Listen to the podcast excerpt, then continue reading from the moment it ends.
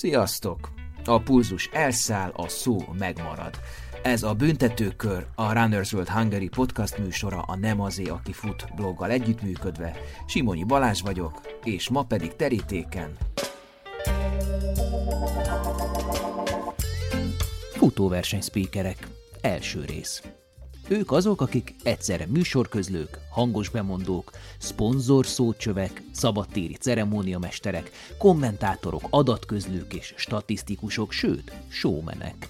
Ők azok, akik az első futónak gratulálnak, az utolsónak pedig szurkolnak.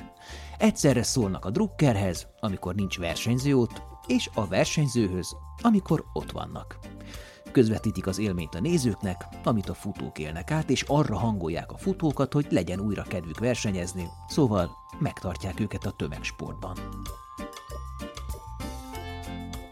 Ezzel párhuzamosan itt ajánlom figyelmetekbe a Runners World tavaszi számát, amiben a tömegsport különböző vetületei kerültek a fókuszba, a korhatár nélküli és a határok nélküli futás, azaz futás idősen, fogyatékkal vagy éppen kismamaként, de nagy részt szentelnek a generációk szerepének is a futásban. Amikor én 1986-ban elkezdtem a szakmát a TV Szinkronban és a Pannonia Filmstúdióban a Vörös Hadsereg útján, egyébként erről énekelte Hubó azt az igaz és botrányos sort, hogy a Moszkva térig jár az 56-os busz. Szóval akkoriban a magyar hangokat még kiírták a TV újságban. Ma a futás magyar hangjai nem kell kiírni, mert arcról is ismerjük őket. Ott vannak velünk a rajtzónában, és ott ordítják nevünket a mikrofonba a célzónában, ha finiselünk. Ahogy egy filmkritikusnak sem kell filmrendezőnek lennie előzőleg, egy sportvezetőnek sem kell élsportolónak lennie, de a benfentességet, hitelességet, élményt átadást nagyban segítheti, ha a speaker maga is fut. Vendégeimmel ez a helyzet. Nekik lehet, hogy egy kicsit sok talán annyit futni, mint ez a két részes podcast, két órát, de beszélni viszont kevés. Hiába hallgatni arany, beszélni Petőfi, futni pedig legtöbbször speakerek hangi kíséretében szoktunk versenyen. Hol vannak már azok az idők, amikor a versenyszervező mondott be pár infót a mikrofonba, jó futást kívánt és elstartoltatta a mezőnyt, majd legközelebb az eredményhirdetésen mondta el a dobogósokat. Már csak pár Transcendent Run-on honol csend, amúgy zengarajdzóna. Erről is beszélünk, azaz, hogy elengedhetetlen eleme-e ezen versenyeknek eme rengeteg speaker, kedves gyerekek.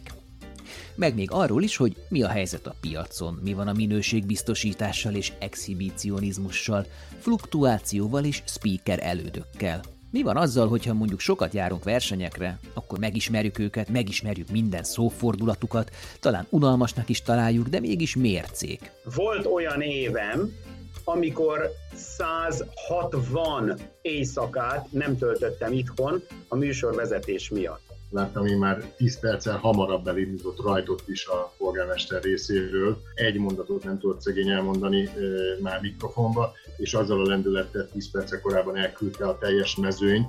És így néz rám milyen, hogy akkor, akkor itt most mi történik, majd megfogja a mikrofon, és ez a mondat, a futók is ott álltak, hogy így most akkor el kell indulni, nem kell elindulni, és ott állt előttük is mondta, hogy hát fussanak, azért gyűjtek, nem? És akkor majd utána mondta, hogy hát lehet, hogy az eredmény nem maradok, nem baj. Hát most nézd, amikor én elkezdtem, több mint 30 évvel ezelőtt, akkor, akkor nem volt minden hétvégén Magyarországon szabadidős sportrendezvény nem volt minden hétvégén. Még egyszer kihangsúlyozom. Ez lehet, hogy óvatosabban is kéne egyébként kezelni, hogy, hogy hogy nagyon sokan vagyunk, hogy, hogy talán azért bárki ne legyen. És képzeld el, fölemesz egy mikrofont, és egy pár Budapest maratonon 40 ezer emberhez fogsz beszélni. A jó speakernek valahol a szervező és a versenyzők közötti kapocsnak kell lenni. Ugye a szervezőnek, a főszervezőnek általában menet közben nincs ott ideje arra, hogy, hogy, hogy ezzel a bizonyos részterületekkel foglalkozzon, tehát ezt valahogy a speakernek kell megoldani. Van egy csomag, amit a versenyzőnek adok, van egy csomag, amit a nézőnek adok, hát és nagyon fontos, van egy csomag, amit a szponzornak adok. Van egy negyedik csomag is, amit a rendezvénynek adok, információ tekintetében, ugye, hogy hol a klotyó, meg a nevezés iroda, meg amit. Hát nagyjából ez a felkészülés, ez akkor egy ilyen egy ilyen négy szegmensre bontható Hát igen, napokkal előtte megkapja az ember jó esetben a rajtlistát, a szponzorlistát, a szervező kiemeli, hogy, hogy mit szeretne hallani. Azt kell valamilyen szinten belátni, hogy a speaker az a versenynek az apukája, a lányok az anyukája. Tehát mi hozzánk jönnek oda, hogy elveszett a gyerek, találtam egy sapkát, mondd már be ezt, azt. Ugyanúgy, mint egy futónál, hogyha ugyanazon a versenyen elindulsz, akkor az ad egy bizonyos komfortérzetet, hogy tudod, hogy itt lesz egy kanyar, itt kell felfelé menni, itt kell lefelé, tehát ugyanez a speakernél is megvan, hogy, hogy tudod, hogy kire kell figyelni, kik, az, kik azok, akiket ismersz a mezőnyből. Engem az nagyon zavar, ha valaki egy kihangosított szurkoló a mikrofon mögött. És semmit más nem csinál egész nap, csak azt, hogy hajrá, hajrá, ez, ez, futás, futás, nyom, nyom, te, te, drag, drag. Ez nem műsorvezetés. Mi van az utódokkal? Terveznek-e mikrofonbizottságot alapítani? Egyébként a büntető körben már egyszer úgy fújtuk a passzát szelet, hogy a versenyszervezők hitet tettek a zöldre váltás mellett, és megcsinálták a pohármentes versenyek családját. Lehet, hogy ezután a speakereknél is alakul majd valami.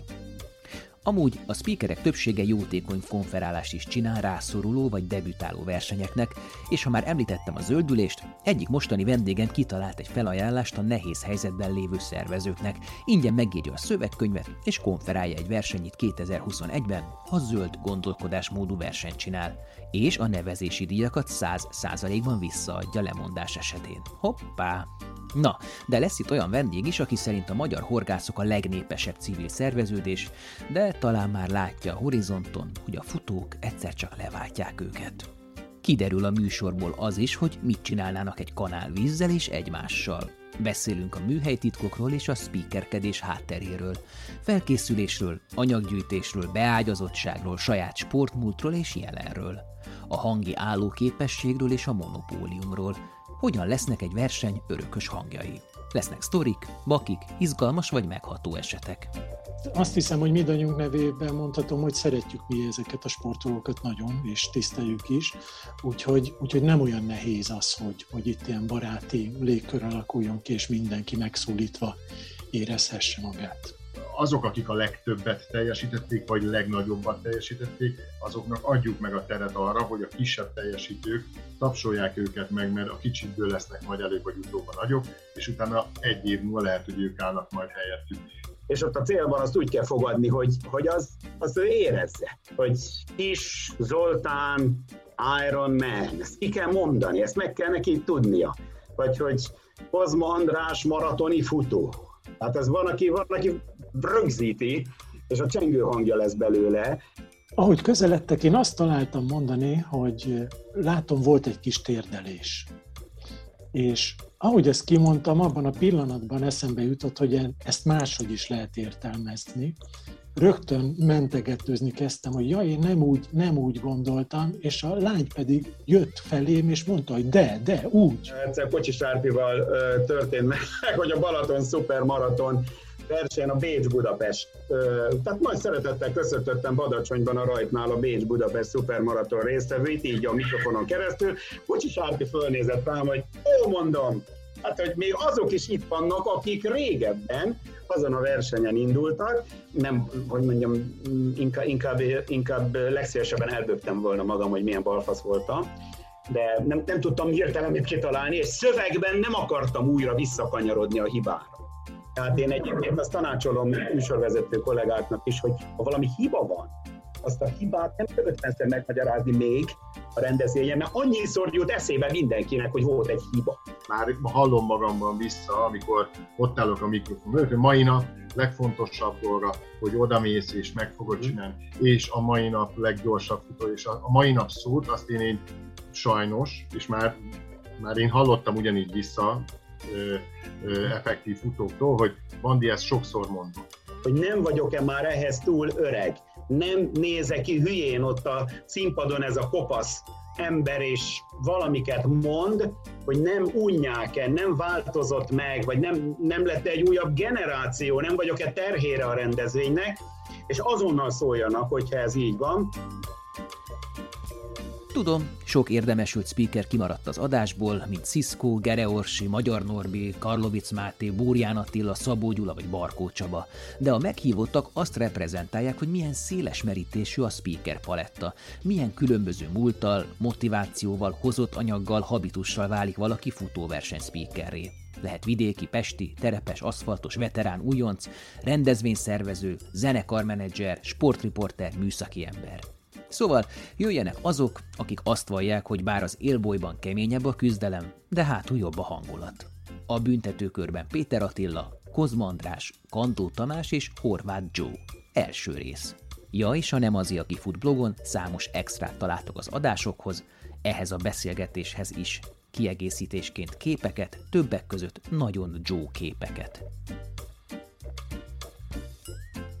Mindig lesznek új és új futók, tehát egy csecsemőnek is minden vicc új, egy futónak is minden speaker, ha első versenyen vesz részt új, ezért bármennyire is unalmasnak vagy közhelyesnek hangzik, mégis egy bemutatkozást fogok tőletek kérni. Kik vagytok ti, hogy kerültetek a speaker pályára, mit csináltak a speakerkedésen kívül. Adjunk nektek arcot is, ha már a hangotokat annyiszor hallhatták a futók. És azt javaslom, hogy menjünk ilyen doájeny sorrendben, tehát a legszeniorabb kezdje. Attila, tiéd a szó. Köszönöm szépen, hogy rögtön megkaptam a legöregebb jelzőt. 1990-net írunk, amikor először nagy közönség előtt műsorvezetőként dolgozhattam. Azt megelőzően a Magyar Tájfutó sportban dolgoztam műsorvezetőként sok éven keresztül, de ott csak a tájfutók hallottak engem, azok is befutottak az erdőbe, aztán meg kifutottak a végén. De akkor a magyar triatlon sport telepedett meg hazánkban, és először a Kaposvári Deseda tó partján egy triatlon versenyen voltam műsorvezető, a helyi strand hangos bemondója, egész nap nyomnom kellett egy piros színű gombot, hogy hallják a hangomat, azt szokták bemondani, hogy kész a lángos, kész a lángos, vagy, vagy mit tudom én, fürdőnadrág bérelhető, vagy kis Juliska elveszett, keresi anyukáját. És mivel én testnevelő tanár végzettségű vagyok, meg edzői diplomám is van, ezért tudtam, hogy mikor jön majd ki az úszó a vízből, nagyjából ki tudtam számolni, hogy mikor érkezik vissza bringával, mikor kezdődik a futás, és aztán oda gyűjtöttem a strandon az érdeklődő nézőközönséget, akik tapsal köszöntötték a célba érkezőket, azon a helyszínen, Kaposvári helyszínen, a Desedató partjáról hívott meg az akkori többi triatlon verseny ősi rendező gárdája, például Kiskörére, Fadomboriba, Balassagyarmatra, stb. stb.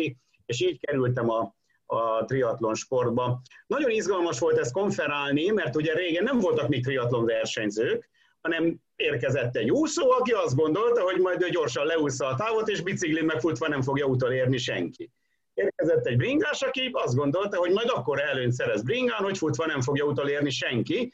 És a futók is, akik azt gondolták, hogy igaz, lemaradnak az első két szám alatt, de majd futásba ők nyernek, tehát rendkívüli módon hullámzott a, a tömeg, sokszor cserélt helyet a vezető pozícióban, és versenyző, ezt izgalmasan lehetett egyébként elmondani.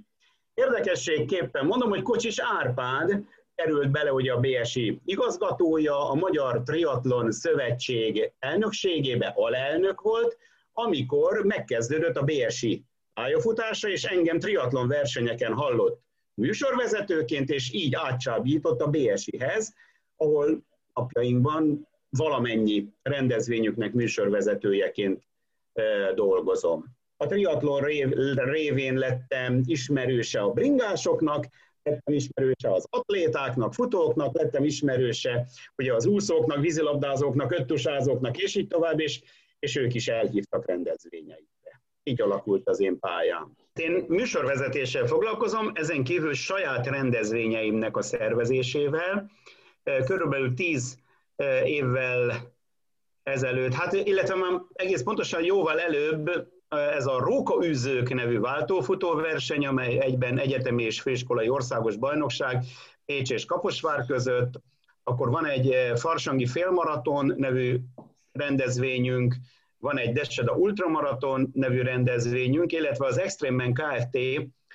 nek is tagja vagyok, és velük együtt triatlon és duatlon versenyeket szervezünk. Ez a híres nagyatádi teljes távú verseny, az arra felkészítő Kaposvári féltáv, Székesfehérvári negyedtáv, és van benne duatlon verseny is. Gyakorlatilag akkor a futás, illetve a, a speakerkedés körül forog minden. Illetve a versenyrendezés, igen. igen. Nagyon sokat tudsz a futócipőkről, hiszen annak idején te az Adidasnak is dolgoztál. Nagyon büszke vagyok rá, mert Herzogen Aurakba az Adidas központjába évente két alkalommal továbbképzésre is hivatalosak voltunk, és hát nagyon nagy szerencsém volt, hiszen közvetlenül a fejlesztő mérnököktől kaptuk azt a tudást, amelyiket itthon Magyarországon a sportolóknak, vagy az Adidas márkabolt dolgozóinak átadhattunk. Hát mondjam el nagyon-nagyon büszkén, hogy egyszer egy teszt írása során én voltam Európa legjobb szakembere ebben a témában az Adidasnál. És akkor ezt a konferálás miatt,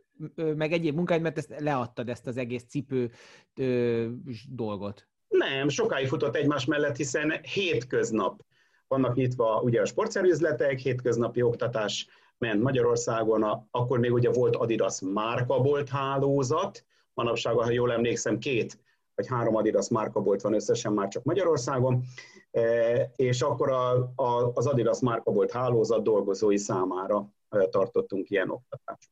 Köszi Attila ezt a gyors áttekintést. Nem akarok senkit itt a következő idős, vagy ilyen nem tudom, age group kategóriába sorolni. Ki érzi úgy, hogy az Attila után következik a sorban? Én vállalom.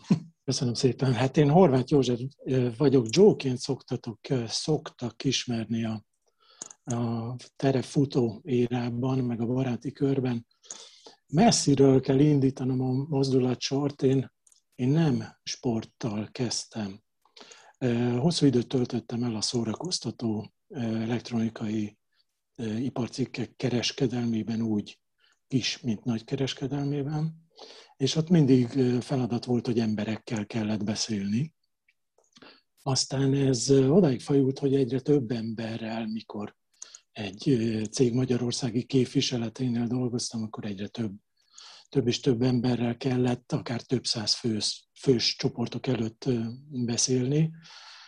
És aztán, ahogy elindult a terepfutás és felfelé ívelő tendenciát mutatott, a terepfutó versenyeken egyre több versenyző jelent meg.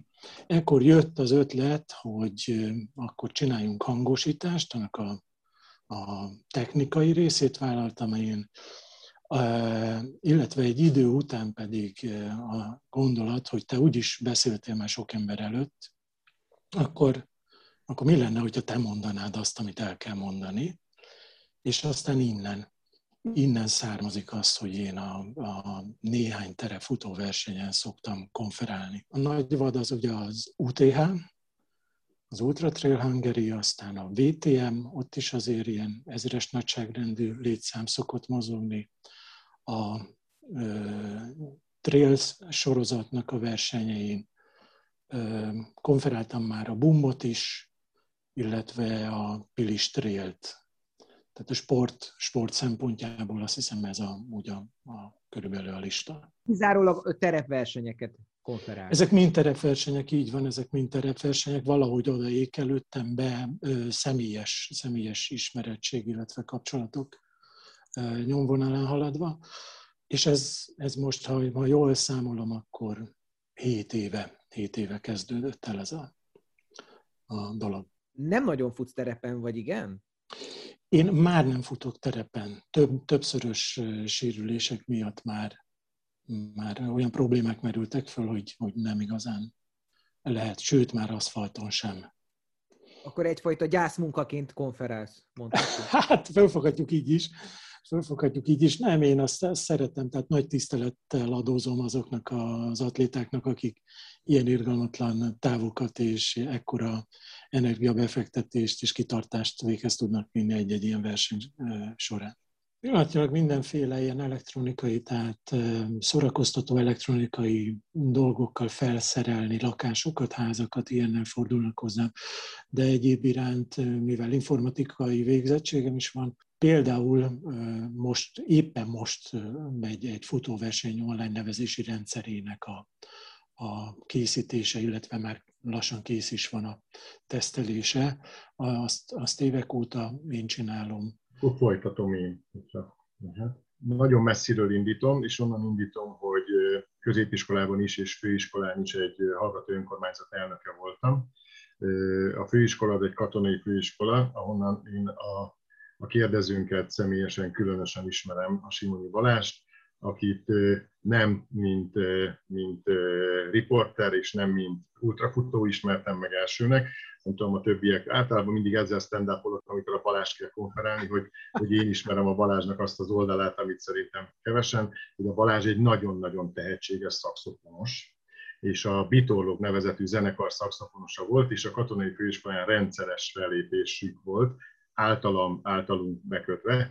Na, tehát innen indul az én az én azt mondom, hogy rendezvény szervezői pályám, és igazából én rendezvényszervezéssel kezdtem el foglalkozni, amikor a főiskolát elvégeztem, saját vállalkozásként ebbe becsatlakozott több hazai közismert zenekar, ilyenek között a Back to Black zenekar, a Hold Viola zenekar, dolgoztunk együtt a Ladány Benével, dolgoztunk együtt a Danubile Szervő Best of zenekarával, általában koncertszervezés, sales, értékesítési oldal.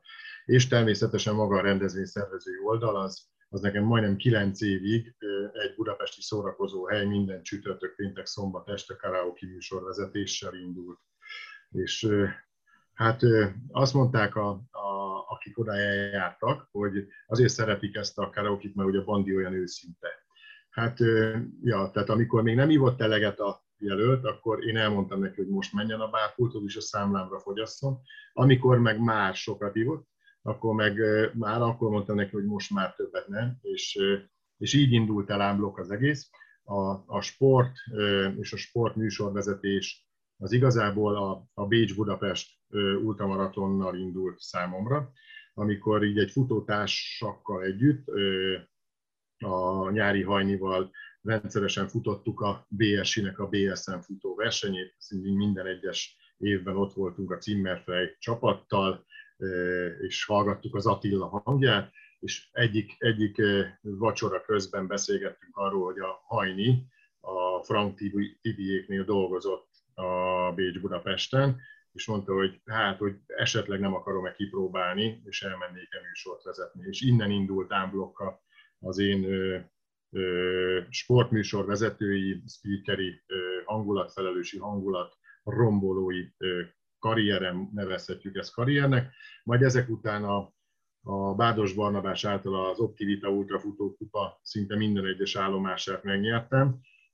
Annak igazából azért nagyon-nagyon örülök, mert szinte az összes, összes nagy ultrafutót meg tudtam ismerni, mert valaki onnan indult, és most pedig nagyon sokszor a magyar zászlót az ő neve mellé húzzák szépen föl.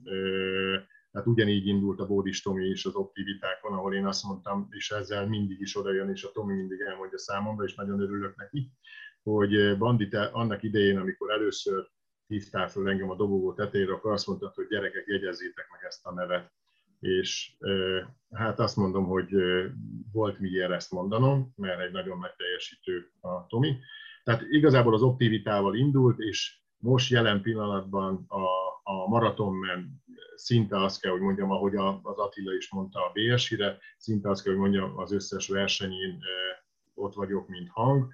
Ez az Ultra Balatontól az Ultra Tiszatóig, az egyszerű Night Runig, minden, amit a, a mukiék szerveznek nagy öröm számomra, hogy, hogy már többször, tehát másodjára voltam és bulizhattam együtt a magyar ultrafutókkal a Korintoszon, és a bulizás része azt igazából, aki ott volt, azt tudja, hogy miről szól, tehát ott tényleg ugyanaz van, mint egy Spártatlonon, tényleg a Márkus öcségek nagyon oda teszik magukat, és emellett meg rengeteg, rengeteg, hála Jósnak, rengeteg egyéb futóversenyen vagyok ott, hívnak meg, és nagyon-nagyon örülök ennek. Emellett főállásban egy autóflotta kezelő cégnek vagyok a, a, az egyik telephely vezetője, és az autóflotta kezelő cég Magyarország egyik legnagyobb gyógyszerszállító cégének a, a háttér munkáját, a logisztikáját intézi, tehát igazából logisztikus és autoflotta kezelő vagyok, tehát van, vannak sofőrjeink, akik a, a gyógyszert ellátják és gyógyszerrel ellátják Budapestet, és ezeket koordinálom. Tehát igazából a, a, a főállás az, az, az ez, mellékállás pedig természetesen a hétvégi vagy hétközbeni egyéb sportversenyek. Hát így röviden és tömören. Akkor ezek a te állásaid olyanok, mint a koporsó készítő, nem? Tehát mindig lesz, tehát futni is mindig fognak, meg gyógyszerre is mindig szükség lesz. Hát figyelj, nagyon furcsa most, mert ha most beszélgetünk erről, tehát azért igazából szerintem itt a, a beszélgetésben lévő mindenki tudja, hogy most, most nem azt az időt éljük ebben a elmúlt mm. lassan egy évben, amikor, amikor mindig szükség van ránk, mert most, most azt gondolom, hogy, hogy látjuk sajnos a, a helyzetet, hogy most nincs a mi munkánkra minden, minden hétvégén szükség, de gyakorlatilag igen, mondhatjuk ezt is. Tehát igazából főképp nálunk most picit, picit szakmai, a tavaly, tavaly március-áprilist azt ne akarjátok elképzelni, tehát élő halottként jártam és keltem, hajnal négykor indultam, este tízkor jöttem, mindegy, most ide Covid, Covid oda, borzalmas mennyiségű gyógyszert vásárolt meg Magyarország, minden egyes lakosa, túl sokat is ahhoz, mint amennyit el tud fogyasztani. Tehát bízom benne, hogy, hogy azért most ez a, ez a dolog ez működik, tud működni, azt majd meglátjuk, hogy, hogy idén mennyire fogunk mikrofon mögé állni. Tomi, fordított helyzetbe nem tudom, kerültél-e, mert a digisporton reggelente, meg délutánonként, meg amikor rátéved az ember a honlapjukra, akkor te kérdezel, mindig ez a háttér, most amióta pandémia van, ott a klímaberendezés az egy állandó kelléke a digisportos interjúidnak, de most akkor téged kérdezzünk, parancsolj. Hát én új beszálló vagyok a fiúkhoz képest, nem olyan régóta foglalkozom speakerkedéssel, én elsősorban sportriporternek és kommentátornak tartom magam, ez pedig úgy alakult ki nálam, hogy én hódmezővásárhelyi vagyok, ott fociztam hosszú éveken keresztül, és az volt az elsődleges terv, hogy majd futballkapusként mondjuk a magyar válogatottig eljutok, abból jól meg lehet élni, vagy legalább az NB1-ből. Aztán ez másképp alakult, volt ott Hódmezővásárhelyen egy MB3-as csapat, ahol Hát a kerettagságig eljutottam, de hiába volt bajnok csapat akkor Hódmezővásárhelyen, az akkori edző az, az nem szerette a fiatalokat játszatni, és hát gyakorlatilag egyetlen egy percet se védtem abban a, abban a fél évben, amikor a bajnok csapat a bajnoki címért küzdött, és én úgy döntöttem, hogy akkor, akkor inkább valami más, más felé kell fordulni, és ez lett a, a sportújságírás. Ennek megfelelően végeztem az iskoláimat, Szegeden még akkora, akkora Jatén, illetve a Komlósi Oktatási Stúdióban jártam Budapestre, és hát éveken keresztül dolgoztam megyei napilapnál, rádiónál, meg a Hódmezővásárhelyi televíziónál, ahogy említetted te is, Balázs 11 éve dolgozom a Digisportnál kommentátorként, elsősorban foci meccseket közvetítek, de vízilabda, kézilabda, kosárlabda, gyakorlatilag majdnem minden, ami jön. Viszont a futással semmiféle közöm nem volt. Úgy kapcsolódik össze az én történetem a futással, hogy amikor fölkerültem Budapestre, akkor hát nem igazán egészséges életmódot éltem, és volt egy kollégám, Baumstar Tibi, aki, aki akkoriban már félmaratonokat futott, és a maratonnal így kacérkodott. És akkor nekem is megtetszett ez, hogy hát csak nem lehet ez olyan nehéz, ki kellene próbálni. És hát kipróbáltam, nagyon nehéz volt, ahogy az szokott lenni, belehalt az ember, viszont tőle például már a leges legelején kaptam jó tanácsokat, hogy mit, hogy merre, meddig, és hát végül is eljutottam félmaratonokig, maratonokig, de hát nem ez lesz az én legjobb távom, és nem ez lesz a kedvenc távom, szóval én nem, nem tartom magam hosszú távfutónak, Bocsánat, hogy közbevágok, csak én megnéztem az eredményt, és azt látom, hogy minél hosszabb a táv, annál jobban romlik. Annál lassabb vagyok. Annál lassabb vagy. Igen, igen, ez így van, ez így van. Mert amíg tudsz 25 perces 5 kilométert futni, maratonon már 5 órát fut. Igen, igen, igen, igen. Hát figyelj, az, az teljesítettem a maratont úgy, hogy a Péter Ati konferált a Balatonpartján, mert nagyon ügyesen ugye egy három évvel ezelőtti Balatonnál zajló maratont választottam, ahol nagyon-nagyon hideg volt, meg dombok, na mindegy, és amikor először konferáltam így futóversenyt, az egy hódmezővásárhelyi rendezésű félmaratoni verseny volt, ahol én megpróbáltam ötvözni azt, amit sportriporterként, kommentátorként tudok, és amit a futásból összeszedtem. Ezt a kettőt próbálom meg azóta is. Hát én is nagyon sajnálom a pandémiát, mert ugye tavaly a Márkus öcsiék szinte valamennyi versenyén én lettem volna. Ehhez képest ugye Andrissal közösen a Korintoszt megcsináltuk, és azt hiszem, hogy, hogy nagyon ezen kívül nem is tudtak versenyt rendezni.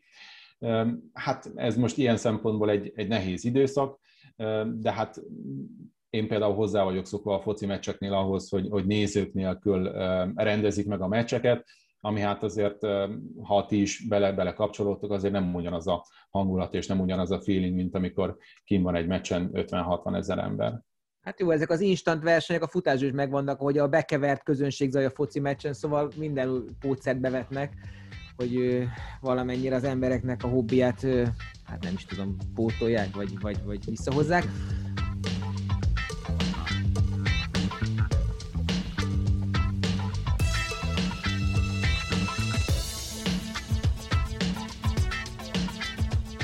Nagyon provokatív leszek, főleg Tomi, te vigyázz, mert te az állásoddal játszhatsz, hogyha rosszul válaszolsz erre a kérdésre, most már sportriportereket távolítanak el rossz válaszokért. A kérdés az, hogy itt most négy férfival beszélgetek. Körbe néztem, és még beszélgetetnék mondjuk plusz három-négy speakerrel, akik szintén férfiak. Miért ilyen férfias ez a pálya? Miért nincsenek szerintetek női speakerek? Egyszerűen ennek valami akusztikai oka van, hogy mondjuk hosszan egy magasabb hangot nehezebb elviselni, ne sértődjön meg senki, ez csak egy feltételezés, vagy egyszerűen ilyen embereket keresnek a versenyszervezők. Van erre bármilyen logikus magyarázat? Magyarázat szerintem nincsen, de én magam ismerek, így kapásból eszembe jutott, ahogy mondtad, Gere Orsi, aki szintén speaker, Ati, Atival szokott dolgozni, úgy tudom, de én is dolgoztam vele, kiválóan csinálja, amit csinál, aztán Cisco-t említhetném, aki szintén női speaker, tehát ők valóban dominánsabb a, a, az erősebbik, nem, de, de azt hiszem a szebbik nem is azért ott van. Talán nekik valami fajta más sportág, vagy más, más jellegű megjelenés az, ami, ami jobban áll. És és azt gondolom, hogy talán ezért vannak kevesebben a lányok. Hát én csak nézői véleményt tudok, hiszen én ugye a, akár Sziszkóval, akár Orsival ott állok a mikrofonnak azonos oldalán, hogy valóban olyat hallottam már a nézőktől, hogy a lányok hangját nem úgy lehet hallani hogy talán az ő orgánumuk, az ő hangjukat könnyebben elnyomja a zene, vagy más más területen vannak, hogyha esetleg túl magas tartományba beszélnek, akkor meg talán lehet, hogy ilyen visítozásnak is hallatszódhat. Tehát lehet, hogy valóban ez is lehet oka. Okay. Hát a férfiakat meg ugyanezzel az erővel az a vált szokta érni, hogy csak egy ilyen dörmögést hallunk, amikor nem a, a hangszórók előtt állunk. Az, az biztos, hogy a, a lány műsorvezetők szakmai tudása nem lehet oka mert hiszen a, mondjuk, mondjuk Cisco és Orsi esetében is ők nagyon-nagyon jók és felkészültek is szerintem egy-egy eseményen, amikor ott vannak. Ha már itt tartunk felkészültségnél, meg hogy, meg hogy hány speaker lehet, mekkora ez a piac Magyarországon? Tehát, hogy ö, szerintetek ez egy nyitott, akár végtelen, vagy pedig akár lehetne kisebb is? Hát most nézd, amikor én elkezdtem, több mint 30 évvel ezelőtt, akkor akkor nem volt minden hétvégén Magyarországon szabadidő sportrendezvény. Nem volt minden hétvégén, még egyszer kihangsúlyozom. Most pedig, hogy életem ennek a SEOS-nak az elnöke, ez a Szabadidősport Esemény Szervezők Országos Szövetségének a rövidítése, kiderült, hogy csak félmaratoni futóverseny van hétvégenként 20 Magyarországon. Tehát ez egy akkora, akkora szélesség, egy akkora piac, egy akkora új lehetőség, hogy, hogy őrület. Talán mi öregek, akik annó 1990-ben, vagy azt megelőzően 80-as évek közepétől kezdve egyáltalán elkezdtünk beszélni szabadtéri eseményeken, tettük le azt az alapkövet, hogy jó, ha van egy speaker szabadtéri sporteseményen, mert ugye előttünk nem nagyon volt, eh, hiszen, hiszen lementek versenyek, hogy csak a eredményhirdetést közölték, verseny igazgatója számolt vissza a rajtnál, vagy még ő sütötte el a pisztolyt is, hogy most akkor következik egy maratoni futóverseny. Nem, nem, nem, volt, nem volt ennek ilyen hagyománya. Ez lehet, hogy óvatosabban is kéne egyébként kezelni, hogy, hogy, hogy nagyon sokan vagyunk, hogy, hogy talán azért bárki ne legyen a mikrofonnál. Mert Attila, várjál, mert ne nyissuk meg ezt, mert még erről, erről akarok kérdezni, erről, erről a témáról, de itt még ennél maradva, tehát hogy te inkább akkor azt mondod, hogy ez egy nagy piac, viszont a használható speakerek mennyisége kevés? Így értetted a mondanódat? Megmondom őszintén, hogy én sokáig gondolkodtam rajta, mert Tomi is mondta a kost, ez a Komlósi Oktatási Stúdiónak a rövidítése. Én egyébként oda jártam egy kis ideig, csak az volt, az volt a baj vele, hogy mindig hétvégeken voltak az órák, én meg mindig hétvégeken műsorvezető voltam. Tehát én szerettem volna önálluk elvégezni, még, még, még Paragó Ricsiékkel, Hajdúbé Istvánnal, az, e- az, az, az, az első évfolyam, igen. A leges-leges évfolyamban iratkoztam be, hogy hiányát éreztem, hogy nincs erről egy papírom, nincs erről egy diplomám, egy végzettségem, egy valami, és képzeld el, fölemelsz egy mikrofont, és most egy pár Budapest maratonon 40 ezer emberhez fogsz beszélni. Ez a végtelen piac, ez igaz, de itt valami, valamit ki kéne találni, ami, amitől a mikrofon végén lévő ember tényleg jó. Az általad megfogalmazottan egyetértek, hogy nagy piac, nagy piac ez, és a használható speakerek azok, azok kötöttek. Tehát hogy azt gondolom, hogy, hogy hogy mind szakmailag, mind, mind akár, akár akusztikailag azt hallgatni, hogy épp ki, ki beszél és mit mond, tehát azt, azt egy kötöttebb, kötöttebbre kéne venni.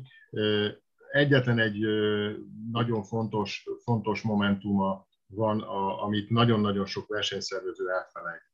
Hogy az, hogy mi ott állunk egy mikrofon mögött, azzal mi vagyunk annak a rendezvénynek az arcai és egyben a hangjai, amit amit nekünk a mikrofon mellett el kell adni. El kell adni azt, hogy és improvizatívnak kell lenni ahhoz, hogy az időmérés valamiért nem jó. Valami hiba van. Az, az a mi, mi hátunkon van teljes egészében. El kell adni azt, hogyha a frissítőasztalt valaki felborította, és nem tudtak frissíteni, és befut a futó fáradtan, és azt mondja, hogy figyeljetek. Tehát, hogy sok olyan összetevő van.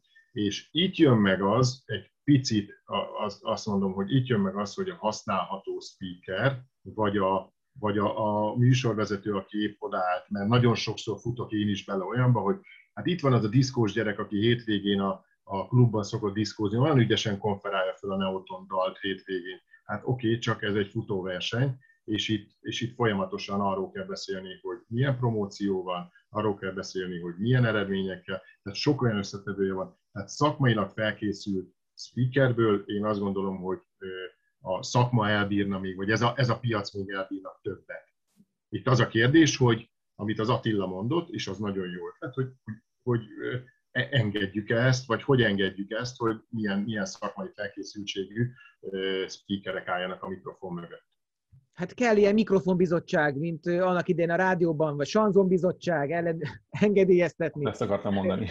Annyi tulajdonképpen, hogy én azt tapasztalom így kisebb versenyeken, Attila is említette, hogy rengeteg verseny van ma, manapság Magyarországon, amikor nincs koronavírus helyzet és nincs járványhelyzet, hogy sok esetben a versenyszervezői akár ezen is próbálnak spórolni, amit Andris is említett, hogy a helyi diszkós is meg tudja ezt oldani, meg hát egyébként is nagyon sokan még mindig úgy gondolják, hogy ha csak beszélni kell, az egy nagyon-nagyon egyszerű feladat, de hát adott esetben már csak a versenyek hossza miatt mondjuk egy ultraversenynél, ez azért nem egészen így van, meg hát egyébként is, tehát én, én nagyon sokszor úgy vagyok adott esetben vele, hogy, hogy szívesen odaengednék bárkit, és akkor próbálja ki, hogy ha annyira egyszerű beszélni, akkor egy 5-10 percig meg lehet próbálni, és akkor utána megkérdezni a véleményét az adott embernek, hogy, hogy valóban könnyű volt, vagy, vagy mégsem. Begyűjtöttem pár olvasói, hallgatói kérdést. Alapvetően azért az fölmerül, hogy miért elengedhetetlen a konferálás? Kell-e egyáltalán? Valaki azt mondta, hogy borzasztóan zavarják a speakerek, szeretné, hogy más állás után nézzetek. A, a másik meg kifejezetten ö, ö, igényli és feldobja. Nyilván a ti álláspontotok az, hogy kell speaker, de hogy nem lehet az, hogy esetleg lenne igény arra is, hogy ilyen csendes verseny, illetve kifejezett fesztiválverseny, ilyen, ilyen örömünnep, ahol ceremóniamesteren, mesterekként a bemelegítéstől a célig kíséritek a versenyzőket. Valahol meg kell találni az egyensúlyát annak, hogy, hogy a, hogy egyik ismerősen fogalmazta, hogy a speaker az ne egy ripacs legyen. Tehát ne egy öncélú sztori legyen az, ahogy ő ott uh, beszél, és igazából a saját jófejségét fényezi föl, hanem legyen haszna is a, ver, a versenyzőknek a, a, az irányába.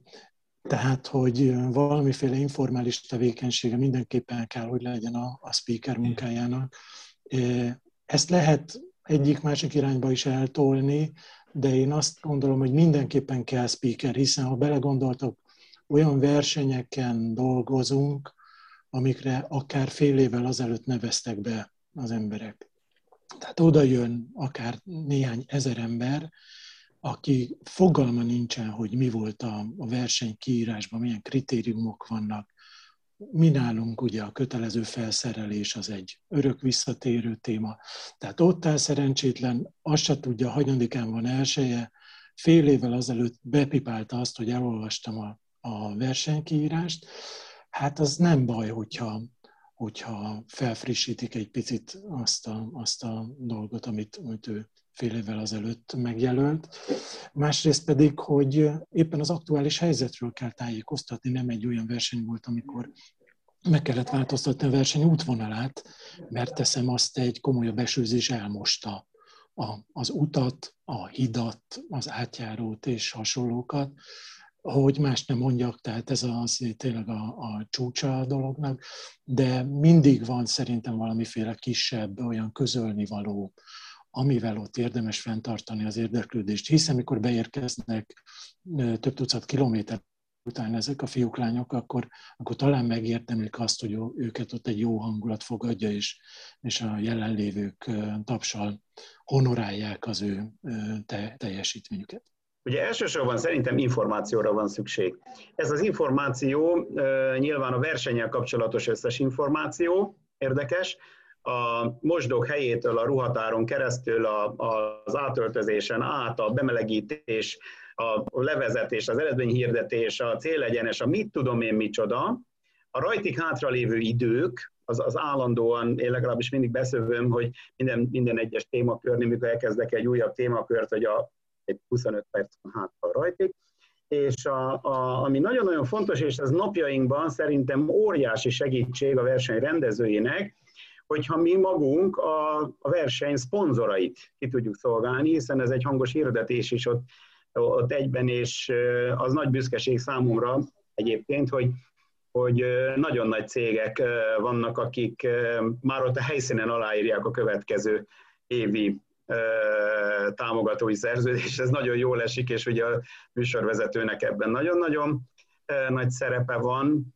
Amitől ez, egy... Te ezért akár kapsz prémiumot is? Nem, vagy ez nem a munkád része? nem, nem érte prémiumot, de büszkén mondhatom el, hogy van ilyen cég. Hát el is mondom, hogy melyik az, mert, mert nagyon büszke vagyok rá. Az, hogy, hogy a Budapest Maratonnak a Spár lett ugye a névadó fő támogatója, azt megelőzte az ő előzetes cégeinek futóversenye Kaisers. Emlékeztek a Kaisersre és a Plusra, és aztán a Spár vásárolta meg ezeket, és volt ennek egy bemutatkozó verseny, ez a Kaisers 8 kilométer a Budapesten két skála áruház között. Megvan, vagy emlékeztek? Jó. Rá? Na, és, és, a, és akkor ugye a rajtnál is én voltam, gyorsan átvittek, már most autóval vagy motorral nem emlékszem, a, a Skála áruházhoz ott volt a cél a nyugatival szemben. Skála Kópé, meg minden. Kocsi Sárpi ott marketing igazgató is volt a Skála nevű vállalatnál, ha jól tudom, most erre nem veszek mérget, és a Kaisersnak az embere, hát az teljesen el volt ájulva, és ott a helyszínen azt mondta, hogy oké, okay, mehetünk van. És az, az, az ugye nagyon-nagyon részese voltam ennek.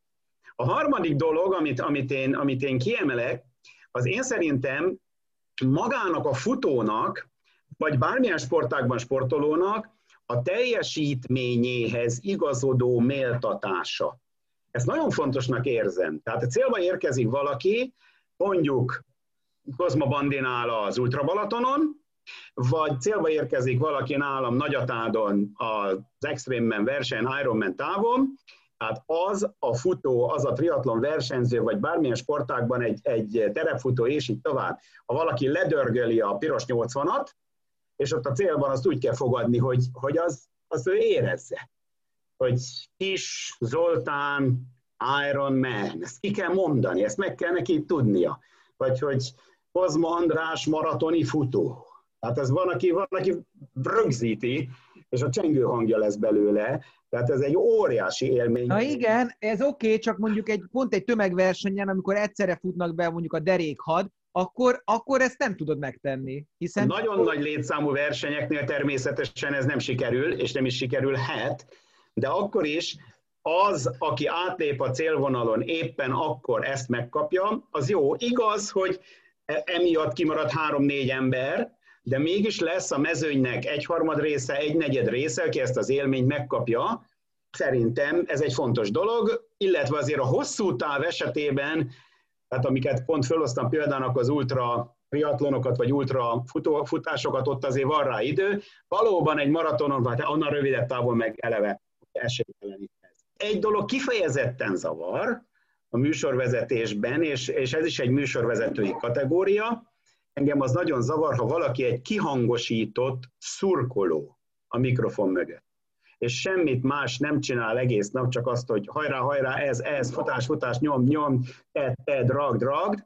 Tehát ez, ez nem műsorvezetés, ez szurkolás, csak nem tudom, 6000 watton szólal meg a jó speakernek valahol a szervező és a versenyző közötti kapocsnak kell lenni. Ugye a szervezőnek, a főszervezőnek általában menet közben nincs ott ideje arra, hogy, hogy, hogy ezzel a bizonyos részterületekkel foglalkozzon, tehát ezt valahogy a speakernek kell megoldani. Azt egyébként értem, amit Balázs mond, vagy a felvetésében említett, hogy én is például, amikor elkezdtem futni, akkor kifejezetten zavartak. A, tehát elmentem az első futóversenyemre, és zavarta a, a tömeg, meg, meg a, hogy hangosak az emberek, meg szóval idegesített, és, és nem, nem, nem fogott meg ez, ez egyből, és nem ragadott magával. De, de mondom, szerintem aztán, aztán persze én is rákaptam ennek az ízére, meg arra, hogy, hogy milyen az, amikor tömegben lehet futni. Szóval én azt gondolom, hogy egy, egy speakernek ez is nagyon fontos feladata, illetve a saját példámat tudom mondani a Korintos befutójánál, hogy, hogy adott esetben sportriporterként is dolgozni kell, tehát amikor egy Csécsei Zoli befut, nem tudom, hajnali negyed egykor, és akkor ad egy négy-öt perces interjút, hogy, hogy mégis mi volt ezen a versenyen, és, és hogy futotta, meg hogy teljesítette, meg mennyire elégedett, meg, meg mit tervezett, azt szerintem, szerintem szintén ahhoz tartozik, amit Attila említett, hogy, hogy ezzel megtiszteljük a versenyzőt és a, és a teljesítményét, hogy, hogy ilyen szinten is elismeri mondjuk a verseny rendezője, vagy éppen az adott speaker, aki ott dolgozik. Az a baj, hogy nagyon sok mindent elmondhatok, és azt gondolom, hogy minden mondatotokkal egyetértek. Tehát én is amellett vagyok, és független attól, hogy most én milyen területen dolgozom, is szükség van a műsorvezetőre. Egy nagyon nagy kérdés, és most a Tomi már, már majdnem kifejtette, egy nagyon nagy kérdés, az a vélemény, akinek az a vélemény, hogy nincs szükség, nincs szükség a, a mi munkánkra, és ezt így fogadjuk el, hogy van ilyen ember. Csak azt gondolom, hogy az az ember, aki ilyet mond, az amikor a célba érkezik, és, és lehet, hogy az neki az év versenye, és az év versenyén egy a csend, csendes futóversenyen teljesíteni ezt a távot, akkor, akkor ő mit visz haza ebből? Tehát mit visz haza magának, mit visz haza a családjának, mit fog mondani, hogy figyelj, befutottam, nagyon jól éreztem magam, nem volt volt pontom, bejöttem, és, és nagyon jó volt, hogy csend volt. Tehát, hogy ilyen nekem, nekem egy picit ilyen, ilyen faramúci, meg azt gondolom, hogy ezek az emberek azok a magányos futók, akik, akik tényleg lehet, hogy évente elmennek három futóversenyre, viszont full egyedül futnak hétfőtől vasárnapig, és a három futóversenyen elmennek, és és persze, hogy az idegesíti, ami, amit így hirtelen hall. És én azt is, azt is megértem. De gyakorlatilag azt gondolom, hogy azt a hangulatot, azt a, azt, a, azt a méltatást, amit az Attila is mondott, azt minden egyes versenyzőnek jár. Ha nem is tét versenye, hanem csak a teljesítményének, akkor őnek is jár. Én tudom az első maratonomot, én ugyanúgy, én sírtam, mint egy gyerek. Tehát én befutottam a célba, és sírtam, és az Attila konferálta föl, és elmondta a nevemet, és tök jól esett és jó volt megélni ezt a pillanatot, sose fogom elfelejteni. És azt gondolom, hogyha én tudok adni Magyarországon 1000, 5000, 3000, 8000, 10000 embernek ilyen pillanatot, akkor, akkor már megtettem elég sok mindent. És nekem, nekem például ez, ez a célom. És azt gondolom, hogy ezért is, ha kell, akkor lobbizni is fogok, hogy, hogy minden egyes versenyszervező áldozzon energiát, időt arra, hogy válassza ki azt az embert, aki ott áll, és azt, ahogy az előbb is mondtam, arculata ennek a versenynek, vagy annak a versenynek, és amikor ő ezt kiválasztotta, akkor vállalja fel annak a pódiumát, hogy ez az ember meg fogja neki oldani azt a problémát, amit mondtam, hogy elveszett egy gyerek, oldjátok meg, Léci, mondjátok be a nevét, kérünk egy mentőt, azért, mert valaki összeesett, megkérjük a mentős kollégát. Ezek, ezek azok a helyzetek, amit, amit ott ebben az esetben valakinek meg kell oldani, és gyakorlatilag az, hogy ez egy hangosított rendezvény, ezzel tudjuk mi megoldani, és ezért is van, van szükség. Egyetlen egy összetétel, vagy egyetlen egy hozzászólás, minden évben, ha tehetjük, akkor novemberben elmegyünk a Kardató félmaraton, Olaszország. Olyan, mint hogyha ma a Hungexpo területéről indulnál el, tehát szinte sivár az egész történet, és nincsen speaker, gyerekek, nincsen speaker, egy ember, de komolyan egyetlen egy ember számol vissza olaszul, és elindulsz. Viszont amikor megérkeztél, olyan ajnározás van, de olyan ajnározás, hogy olyat nem láttatok még. És tavaly, tavaly nem voltunk a pandémia miatt, tavaly előtt, konkrétan a rajtnál, az a speaker, aki visszaszámolt, az egy helikopterrel érkezett, és a, a, ott áll az 5000-es tömeg, és az 5000-es tömeg feje fölött egy helikopterről számolnak vissza, és elindultál. És mentél, és végig, végig, végig vitt a helikopter az úton. Tehát ilyen tök jó érzés. És olyan érzés, hogy így libabőrös a karom, mert hogy jó érzés. És azt gondolom, ezt a jó érzést, ezt akár az, az egy ember, vagy az az egy gesztus hozza meg, amit mondjuk ők kitaláltak, hogy egy helikopterre berepülnek a rajtzóna fölé, és onnan számolnak vissza. Muszáj, kell, kötelező, én azt gondolom. Azt kell valamilyen szinten belátni, hogy a speaker az a versenynek az apukája, a lányok az anyukája. Tehát mi hozzánk jönnek oda, hogy elveszett a gyerek, találtam egy sapkát, mondd már be ezt, azt, nem találom, merre van a WC, amit Attila is említett meg, meg Bandi is említett. Ezek mind-mind, és Szóval a speaker egyrészt ugye az arca és a hangja egy versenynek, másrészt pedig a, a probléma megoldó embere is valamilyen szinten, hiszen, hiszen mi vagyunk azok, akik beszéltünk már az ott lévőkhöz, akár versenyző, akár csak kísérőről legyen szó, és mi már megszólítottuk őket, tehát valószínűleg hozzánk fognak odajönni, bármiféle gondjuk, bajuk van.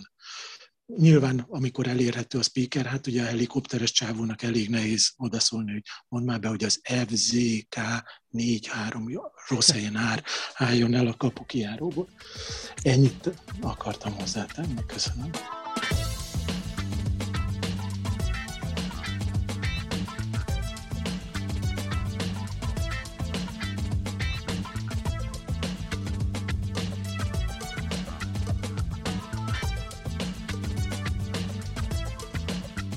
Kicsit arról beszélünk, mert azt hiszem a Tomi mondta, hogy a kapocs a versenyszervező és a verseny között, vagy a futó között a speaker, hogy a szervezői igényekről, tehát feltételezem, sokkal több olyan szervező van, aki oda megy mondjuk egy, egy verseny alatt a speakerhez, hogy egy kicsit, fog már be, vagy nem tudom, most egy legyen már kis szünet, ne, tudunk olyan speakerről is, aki rengeteget beszél, amit az Attila is mondott, hogy, hogy önti, önti, önti, önti de azt nem nagyon tudom elképzelni, hogy, hogy noszogatni kelljen a speakert, hogy, hogy beszéljen. Szóval beszéltek röviden arról, hogy milyen szervezői igények szoktak fölmerülni, mi volt mondjuk a legextrémebb, vagy a legfurcsább? Ja, a, szerve, a szervezői igények között egyébként a, a gyakorlatilag szervezők ezt írásban odaadják napokkal előre hogy mik azok a szervezői igények, én ebből felszoktam nyilván készülni, nyilván ez, ez tartalmazza a szponzori igényeket, nyilván tartalmazza azt, hogy kik lehetnek ott olyan vendégek, akiket ki ne hagyjunk, kik vannak a mezőnyben,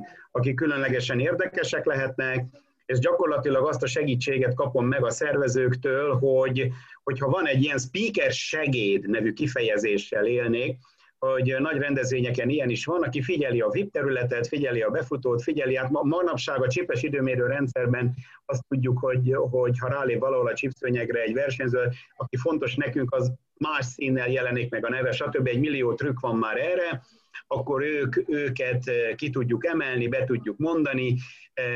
Ilyen, ilyenfajta műsorvezetői igények vannak. Amilyen műsorvezetői igény nincs, de azt nagyon szeretném, ha mi magunk támasztanánk magunknak, hogy helyesen magyarul beszéljünk. Ezt még egyetlen egy versenyrendezője sem mond. Úgy érted, hogy alany állít majd egyeztetni? Ó, oh, oh, oh, hát még annál sokkal többet értek. Hát sokszor előfordul, hogy a, a műsorvezető másik oldalán van a célegyenesnek, mint a hangszorok, tehát az a balra, jobbra, előre, hátra, és így tovább, az nem mindig stimmel. Ez nagyon-nagyon jó kell figyelni. Na, de ez csak hozzátettem itt a végén, hogy ezek az igények, amiket az elején elmondtam, általában ugye a versenyrendező jól akar szerepelni a támogatók előtt, jól akar szerepelni az ő partnerei, akik befizették a nevezési díjat a versenyzők előtt. Ez a speakerek számára szerintem a legfontosabb feladat szervezői oldalról, és erre meg is kérnek bennünket. Talán mindannyiunk nevében mondhatom. Nálunk például a Digisportnál minden hónapban kötelező beszédtechnikára járni, és hát ezt igénybe is vesszük természetesen. Én annak idején acélannához jártam többek között, amikor a Kosban tanultam beszédtechnikát tanulni, most pedig Pap Mártival gyakorlunk, aki a Színház és Filmművészeti Egyetemen is tanít többek között, tehát szerintem ez ehhez a munkához, hogy valaki nyilvánosan beszéljen, hozzátartozik, hogy ezt karban kell tartani. Ugyanúgy edzeni kell, mint ahogy a futó edz. Mondjuk az, hogy én közvetítek heti négy-öt futballmérkőzést, vagy akármilyen mérkőzést, azt fölfoghatjuk azért edzésnek. Visszatérve egyébként a, a speciális igényekre, meg a, a versenyhez, a versenyszervezőkhöz való igazodáshoz, szerintem nagyon-nagyon sok múlik azon, hogy milyen versenyről van szó. Tehát, hogy mennyire kell terelgetni például a, a, a mezőnyt, hogy ez az elsődleges feladat, vagy, vagy, vagy nincs erre szükség. Tehát mondjuk egy Korintos 160-nál azért viszonylag ritkán fordul elő, hogy valaki nem tudja, hogy hol van a rajt, merre kell indulni, meg mit kell magával vinni, viszont egy, egy, egy félmaratoni versenyen, vagy egy 10 kilométeres versenyen valószínűleg sokan vannak olyanok, akik azt se tudják, hogy merre induljanak. És ez két különböző, vagy nagyon különböző feladatot jelent adott esetben a, a speaker szempontjából. Nem találkoztam én annyira különös extra igényekkel a versenyszervezők részéről. Az, az, az, nagyon fontos, az nagyon fontos, amit Attila is említett, hogy, hogy felkészüljön az ember. Én egyébként a saját példámat tudom mondani, én nagyjából ugyanúgy készülök, mint egy, mint egy meccsre, vagy egy adott közvetítésre. Tehát igen, napokkal előtte megkapja az ember jó esetben a rajtlistát, a szponzorlistát, a szervező kiemeli, hogy, hogy mit szeretne hallani, adott esetben azt gondolom, hogy ezt át lehet beszélni, és meg lehet beszélni, hogy, hogy minél jobban működjön. Ezek szerintem a legfontosabbak. Azt kell, hogy mondjam, az egyik legfontosabb és nagyon jól működő igény az az, hogy folyamatosan kapjunk információt, folyamatosan kapjam meg azt, hogy, hogy az a hétvégi versenyen ugyanígy egy, egy speakeri briefben. Én azt kell, hogy mondjam, most az Ultra Balaton és a, a, a Mukiék, tehát az Elcsényi Mikiéknek a versenyét, hogyha nézem, szinte minden héten, hogyha szombaton van verseny, akkor legkésőbb kedden a, a, lányok átküldik a teljes speakeri briefet, indulókkal, szponzorokkal, mit kell mondani, és mi még ott az utolsó, tehát a, a, a magán a tésztapartin még egyeztetünk egy utolsót, végigmegyünk minden szponzoron, végigmegyünk mindenkin, hogy kit kell megállítani interjúra, kit, tehát hogy nagyon-nagyon profin, azt mondom, hogy föl van készítve, viszont nagyon-nagyon tetszett az, amikor én elkezdtem a Mukiékkal dolgozni, és egyetlen egy mondata volt a Mukinak, hogy figyelj Bandi, egyetlen egy dolgot kérek, az Ultra Balatonra kipihenten gyere le. És ez nagyon-nagyon fontos, hogy rápihenj arra a versenyre, hogy rá is tudj hangolódni, rá is tudj készülni, és gyakorlatilag ne az legyen, hogy hogy rutinból megfáradva letolod, oké, okay, végeztük, beülsz az autóba, majd elküldöd az áfasszámlát, tehát hogy pont ne erről szóljon, mert onnantól kezdve lesz ez egy picit a tiéd is, hogy tudod, hogy, hogy kiadtad magad, és amikor beültél az autóba, akkor, akkor ez egy kellemes érzés, hogy akkor vége lett a hétvégének, és végig megcsináltad, és minden problémát megcsináltad, és azt gondolom, hogy a Mukinek ez egy nagyon jó kérése volt mindenkihez.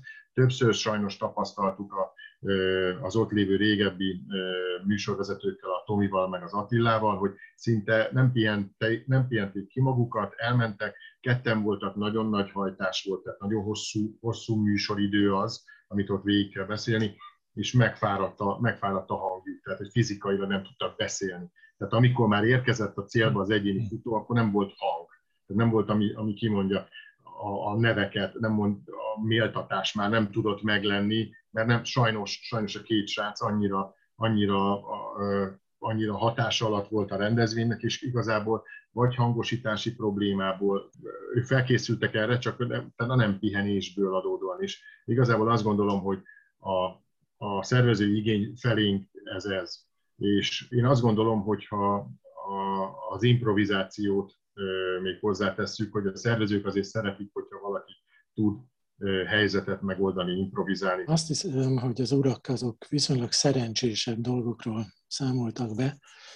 Mi nálunk én a, talán abból adódóan, hogy mm, kicsit nomádabb körülmények között zajlanak ezek a terepversenyek, a, az ilyen előkészítési és, és hasonló dolgok is egy, egy cseppet talán felületesebbek.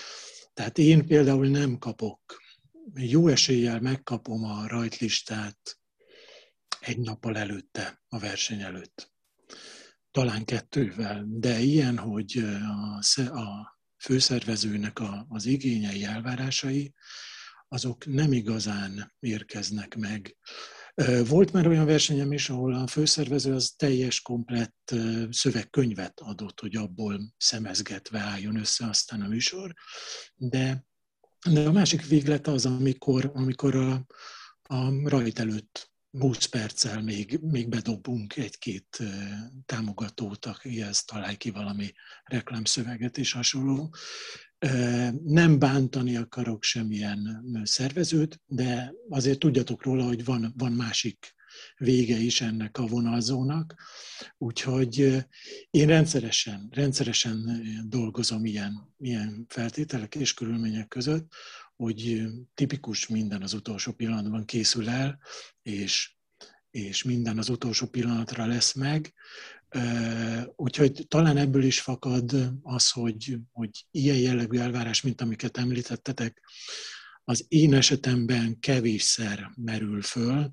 Nyilván a nagy vadak, a nagy versenyek ott sokkal hosszabb, sokkal alaposabb előkészítési időnk van, és hát ott a merem mondani, hogy mindenki igyekszik a legjobb tudása szerint adni a másiknak a kezébe azokat a támogató anyagokat, amik, amikre szükségük lehet, de belőfordul ez a része is, amit, amit az előbb említettem. Van olyan, hogy megnézitek a naptárat, és hú, a következő hétvég az könnyebb lesz. Tehát magyarán van olyan verseny, amire nem is az, hogy kevesebbet készültök, de, de sokkal kisebb falatnak tűnik, sokkal kevesebbet szorongtok mondjuk előtte. Nyilván most hivatalból azt kell mondani, hogy nem, minden versenyre ugyanúgy készülünk, ugyanolyan lelkesedése, ugyanolyan szívvel, de azért gondolom, hogy tök más egy sok hosszú órás ultratávot leközvetíteni, mint mondjuk egy városi 10 kilométert, vagy egy községi, nem tudom én, handicapet. Én bevállalom, én igen, igen, nem készülök minden versenyre ugyanúgy. Tehát nyilván egy, egy kétnapos hosszú verseny, ahol csak a befutót fogod 10 órán keresztül közvetíteni, konferálni, az egy egészen, egészen más kávéház, mint egy olyan kisebb verseny, ahol viszonylag kevesebb futó áll rajthoz, flottabbul megy minden, és, és minden, minden, minden gördülékeny, kisebb a felelősség, talán ezért is én merem vállalni, hogy slendriánom vagyok bizonyos körülmények között, illetve az, hogy, hogy azok a versenyek, amiknél ezt megmerem engedni magamnak, azok ismétlődő versenyek. Tehát olyanok, amik sok éve mindig körülbelül ugyanabban az időpontban, ugyanazon a helyszínen, ugyanazon az útvonalon futtatva a versenyzőket zajlanak. Van ilyen, biztos, hogy van ilyen, meg lesz is ilyen és pont a, igazából a Joe kimondta, azok a versenyek, amik rendszeresek, tehát az, hogy évente tudjuk, hogy ott van, nincs változtatás nagyon benne, tehát hogy na, na, akkor arra adott esetben max átolvassa az ember a versenykírást, amit megkap a szponzorokról, és oda megy, és megcsinálja a dolgát. Tehát azt gondolom, hogy van ilyen, de, de hát így látva, amit pont erről beszéltünk, amit az Attila elmondott, hogy hány darab félmaraton van, és vegyük azt, hogy most majdnem mindegyikünk mondhatja azt, hogy a naptárába minden évben, hogyha jól működő rendszer van, akkor, akkor kerül be 8, 10, 5, 6, teljesen mindegy mi a szám, új rendezvény. Na most az megint ugyanúgy hozza a, a, a készülést, hogy rá kell készülni, nem, tudunk, nem tudjuk, hogy mi vár ott. Tehát azt gondolom, hogy van ilyen is, de van, van olyan is, hogy amivel tényleg kell foglalkozni. Azt tenném hozzá ehhez az egészhez, hogy, hogy ugye műsorvezetés szempontjából nem csak versenyeket konferálunk, hiszen mondok egy példát, Balaton átúszás, tehát gyakorlatilag nem verseny, az a lényeg, hogy az oda rajtba érkező, vagy a célba érkező ember számára ugyanazt az információt 12 órán keresztül folyamatosan ismételve kell elmondani, és ebbe, ebbe, ebbe beleépítve nyilván megfelelő szponzori dolgokat, hol az orvosi sátor, hol a kijárat, a másik oldalon meg azt, hogy, hogy hol kell beugrani, hány fok a víz, mit tudom én, micsoda, ez sokkal egyszerűbb, mint egy verseny, amikor egy teljesítésről van szó, vagy egy, egy túráról, vagy, vagy bármilyen más, nem verseny eseményről.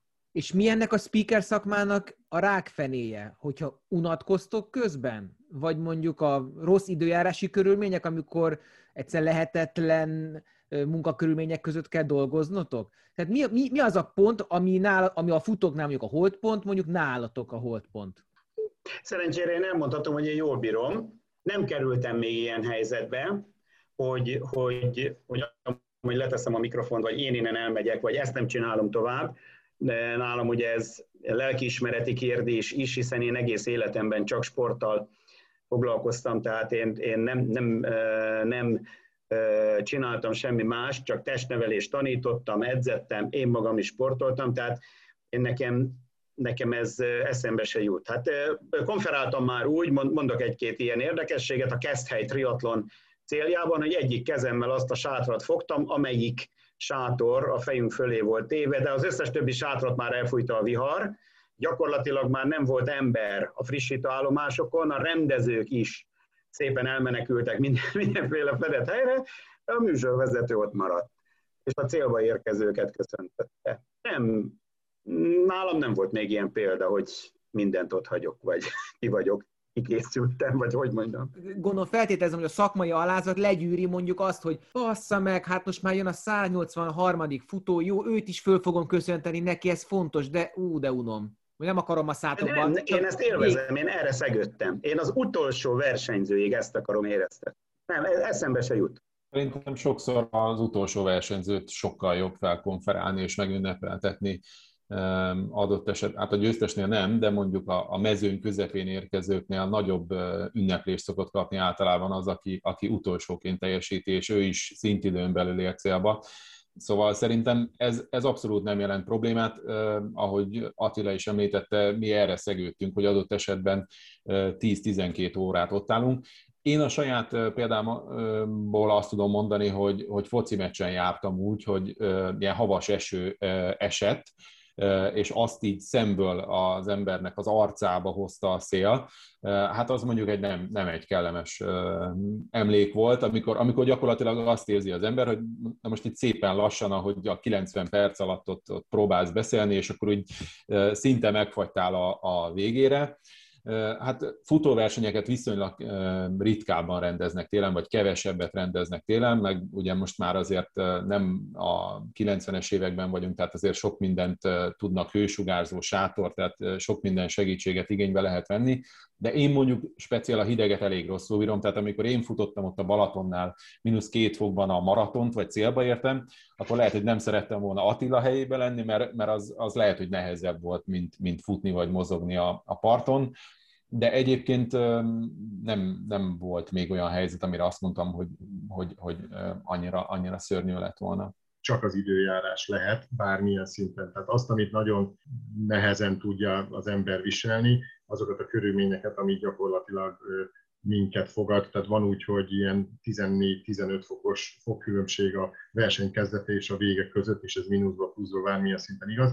De azt gondolom, hogy nem írja felül, én annak nagyon-nagyon örülök, hogy sok ultraversenyen meg tudom azt tenni a, a szervezők segítségével, hogy amikor beérkezik az utolsó futó, az összes staff, az összes segítőt, mindenkit oda terelek, a célkapuba, és fogadják őt méltóan és nagy tapsal, és ilyenkor mindig szólok, hogy figyelj, annyit hadd kérek, ameddig ő a, a kis pihenőhelyén van, addig, ne bontsunk semmit, hanem, hanem élvezze ki, hogy ez az ő pillanata, és álljuk körbe, és, és tiszteljük meg. És azt gondolom, hogy ebbe nem lehet a fáradtság, hogy ez hajnal három óra, mert ha hajnal három óra, akkor hajnal három óra.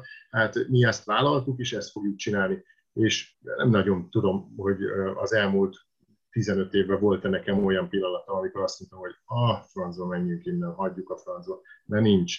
És tényleg felülír minden mindent. Tehát, hogy nekünk ez a feladatunk, ezt csináljuk. Joe erről többet tud mondani, mert szerintem a, legdurvább időjárás az előbb kivégzi a technikát, mint minket. Ez valóban így igaz. Volt olyan, volt olyan ö, verseny, ami annyira idegben volt, hogy a telefonokat nem tudtuk bekapcsolni, mert megfagyott benne az akkumulátor, és, és hasonló. De hozzáteszem, hogy engem az időjárás az kevésbé, tehát az egyfajta adottság, amire szerintem feladat, hogy felkészüljön az ember. A, az emberi része az, aminél már volt, hogy, hogy majdnem lement a redőny, és akkor, hogy én most beülök egy kocsiba, és most hazamegyek. De hozzáteszem, hogy ilyenkor, ilyenkor, az első esetnél volt, amikor előfordult ilyesmi, akkor történt ez, hogy azért egy öt percig a saját mentális tréneremmé kellett, hogy váljak, és, és egy kicsit úgy magyarázni magamnak, hogy viszont az a többi sok ember, ez csak egy ember volt, aki, aki ezt meg azt. Ezen túltettem magam, és azóta nincs is ilyen probléma. Az első ugye az, ami váratlanul éri az ember, tehát hogy azt hiszem, a többiek nevében is mondom, hogy szíved, lelket kiteszed ott lévőkért, és, és akkor nem azt várod, hogy valaki ennek a másik oldalával kóstoljon be. Ennyi volt az első rész, hamarosan jön a második rész, menjetek, frissítsetek, de ne felejtsétek, sosem lesztek frissebbek. És ha tetszett az adás és szeretnétek valahogy meghálálni, akkor támogassátok vagy a Hospice alapítványt a www.hospiceház.hu per adományozás linken, vagy pedig támogassátok a kórház sulit, ahol beteg gyerekeket tanítanak középiskolások és egyetemisták, hogy sikerrel tudjanak integrálódni betegségük után az iskolába. www.kórházsuli.com Köszi! Ja, és ne felejtsétek felütni a Runners World tavaszi számát, amiben a tömegsport különböző vetületeiről olvashattok, és a generációk szerepéről a futásban.